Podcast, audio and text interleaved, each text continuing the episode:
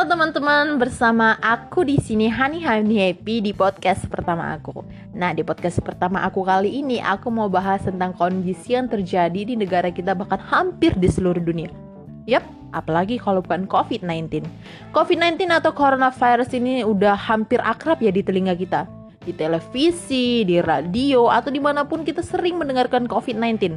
Bahkan nih beraktivitas, kita mau keluar, pasti ada ada dengar-dengar kata-kata ini. COVID-19 lah, corona lah, virus lah, ya udah itu udah akrab banget ya hampir di telinga kita. Uh, karena COVID-19 ini juga teman-teman kita menjadi beraktivitas dibatasin, bekerja di rumah aja, belajar di rumah aja, bahkan pun beribadah di rumah aja nih. Uh, tapi nih uh, di new normal kali ini udah agak longer ya teman-teman gak kayak uh, pas baru-baru adanya COVID-19 ini muncul kita udah bisa beraktivitas seperti biasa tapi tetap mematuhi protokol kesehatan. Nah mengenai COVID-19 ini pasti banyak ya yang diakibatkan oleh COVID-19 ini terutama uh, ketika kita beraktivitas yang dahulu bersekolah uh, secara langsung sekarang sudah di rumah aja belajar lewat daring gitu ya teman-teman.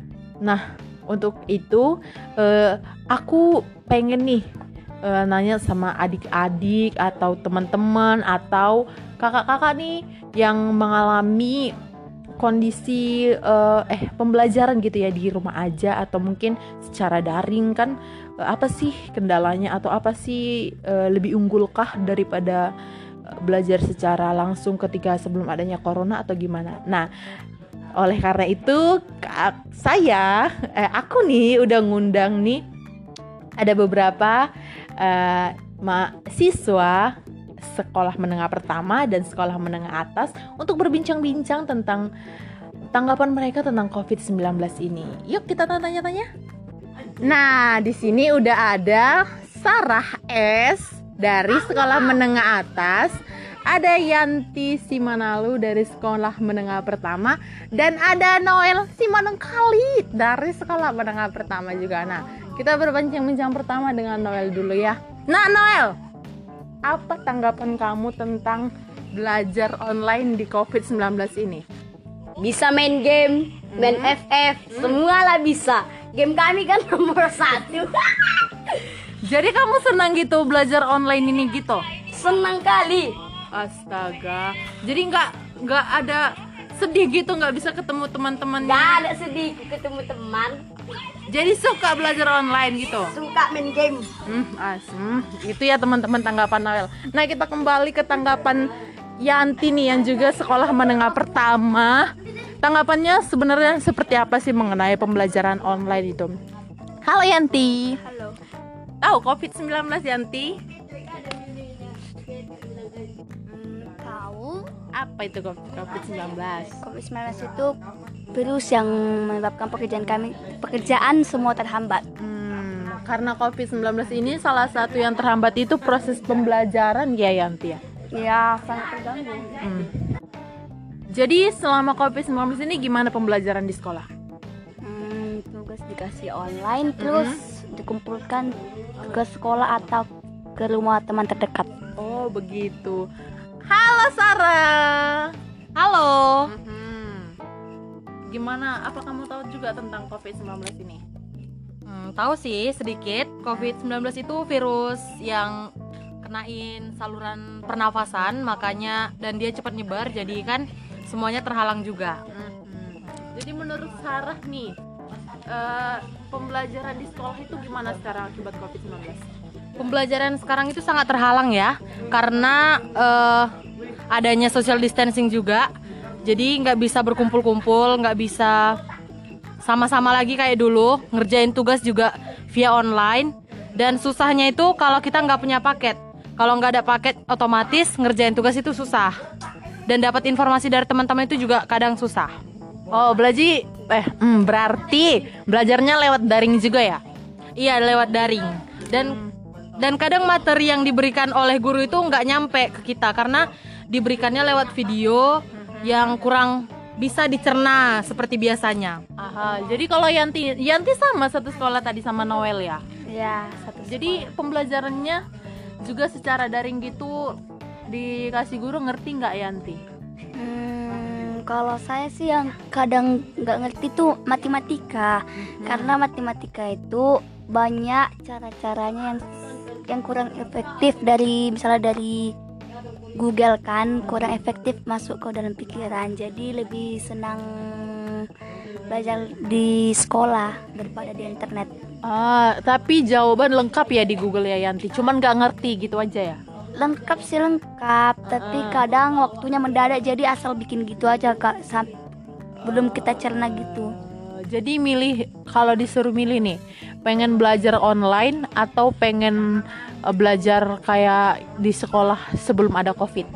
Ya saya pilih belajar di sekolah karena bisa dijelaskan secara langsung dan bisa dapat dicerna nggak dari Google. Mhm, Kalau Sarah gimana? Menurut saya sih sama ya. Menurut aku sama. Karena eh, kita itu nggak eh, nggak mengejar pengetahuannya jadinya. Kita ngejarnya jadinya nilai. Kita nggak paham sama sama tugasnya, sama materinya, tapi kita pokoknya nge- ngejarnya nilai aja gitu. Yang penting benar semua ya, tapi Iya, benar. sal eh, ngerti nggak gitu. Iya, masalah ngerti nggak ngertinya itu kayak belakangan aja gitu. Yang penting nilai Yang penting nilai itu yang terdepannya sekarang. gitu rupanya. Berarti kalau disuruh milih belajar online atau ketemu sama di langsung nih sama guru-guru sama teman-temannya. Langsung sih lebih efektif seperti yang kata Yanti tadi. Lebih mudah dicerna, lebih lebih enak juga kalau sama kawannya kerjasama atau membicarakan pelajarannya langsung gitu. Ah, jadi Noel, jadi Noel dari pertimbangan tadi masih pengen tetap belajar offline eh, eh, apa online Noel? Masih tetap mau belajar online. Karena game gitu, karena game. Iya. Hmm, memang beda pendapat ya anak perempuan dengan anak laki-laki. Tapi kayaknya Noel ini memang anaknya anak prepare. Ah, anak Free Fire guys. Gitu. Jadi dia malas gitu belajar lebih mentingin game. Hmm, per- perlu ini harus dilakukan pembelajaran secara offline ini kayaknya. Kayaknya perlu dikasih tugas tambahan ini sama ibu gurunya biar nggak belajar eh biar nggak main-main game mulu ya teman-teman.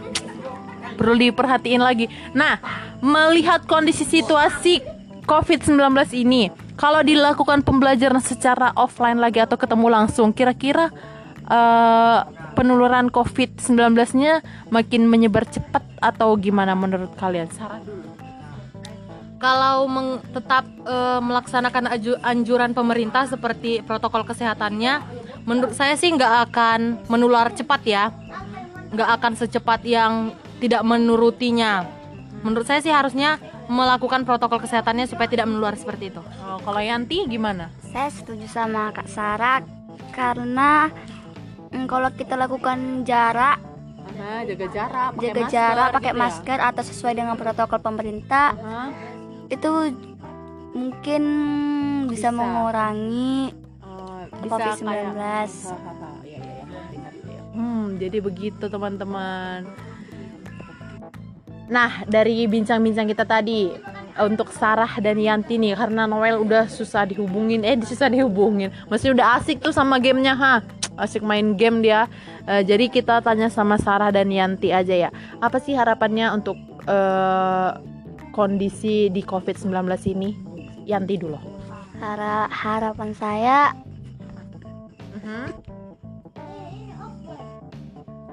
Loh kenapa? Sedih Yanti. Ya, cerita aja cerita. saya Aha. sekolah dimulai lagi Eh, udah kangen agar teman. kami bisa belajar bisa cerita. Udah kangen banget sama teman. Mhm, udah pengen sekolah kayak biasa ya kayak normal. Iya, jadi bisa bermain, bisa belajar ke- bersama, semuanya bisa dilakukan seperti semula. Udah kangen banget sih. Iya, ya untuk Sarah gimana? Hmm, harapan saya pribadi sih supaya COVID-19 ini cepat berlalu ya. Dengan seperti kita semakin memperketat protokol kesehatan dari masyarakat eh, dari masyarakat dari pemerintah. Aha. Jadi saya harapan saya semakin cepat berlalu, semakin banyak yang sembuh, semakin sedikit yang tertular. Ya, seperti itu supaya semuanya kembali ke- seperti keadaan normal, ibadah normal, sekolah normal, kerja normal dan sebagainya. Iya, amin. Ya, begitulah teman-teman bincang-bincang kita kepada anak-anak sekolah menengah pertama dan sekolah menengah atas yang mengenai pembelajaran mereka di eh, di kondisi COVID-19 ini. Jadi yang saya tangkap nih teman-teman dari perbincangan ini, kalau sebenarnya COVID-19 ini terhadap pembelajaran itu sangat tidak efektif yang menurut mereka secara daring ya, kalau dilakukan secara daring. Karena mereka sebenarnya eh, dapat eh, dari Google semuanya eh, eh, apa soal-soal yang diberikan oleh guru mereka, tetapi mereka tidak mengerti. Jadi mereka itu sebenarnya cuman eh, nilainya aja dulu, yang penting benar aja dulu. Kalau ngertinya ya udah belakangan aja seperti itu teman-teman. Dan di sisi dampak negatifnya lagi ini eh, seperti Noel tadi ya. Mereka senang banget kalau tetap dilakukan secara online karena mereka puas-puas main game. Mereka bisa menghabiskan waktunya lebih banyak handphone begitu teman-teman. Jadi intinya sih harapannya ya COVID-19 ini cepat berlalu ya agar aktivitas seperti biasa sebelum adanya COVID ini kita bisa beraktivitas, beribadah, bekerja, belajar secara normal lagi. Ah, cukup sekian podcast bincang-bincang kita pada hari ini. Terima kasih untuk teman-teman yang sudah mendengarkan. Saksikan, eh, saksikan, dengarkan untuk podcast kita selanjutnya di Honey Honey Happy. Dadah. Dah. Yeah.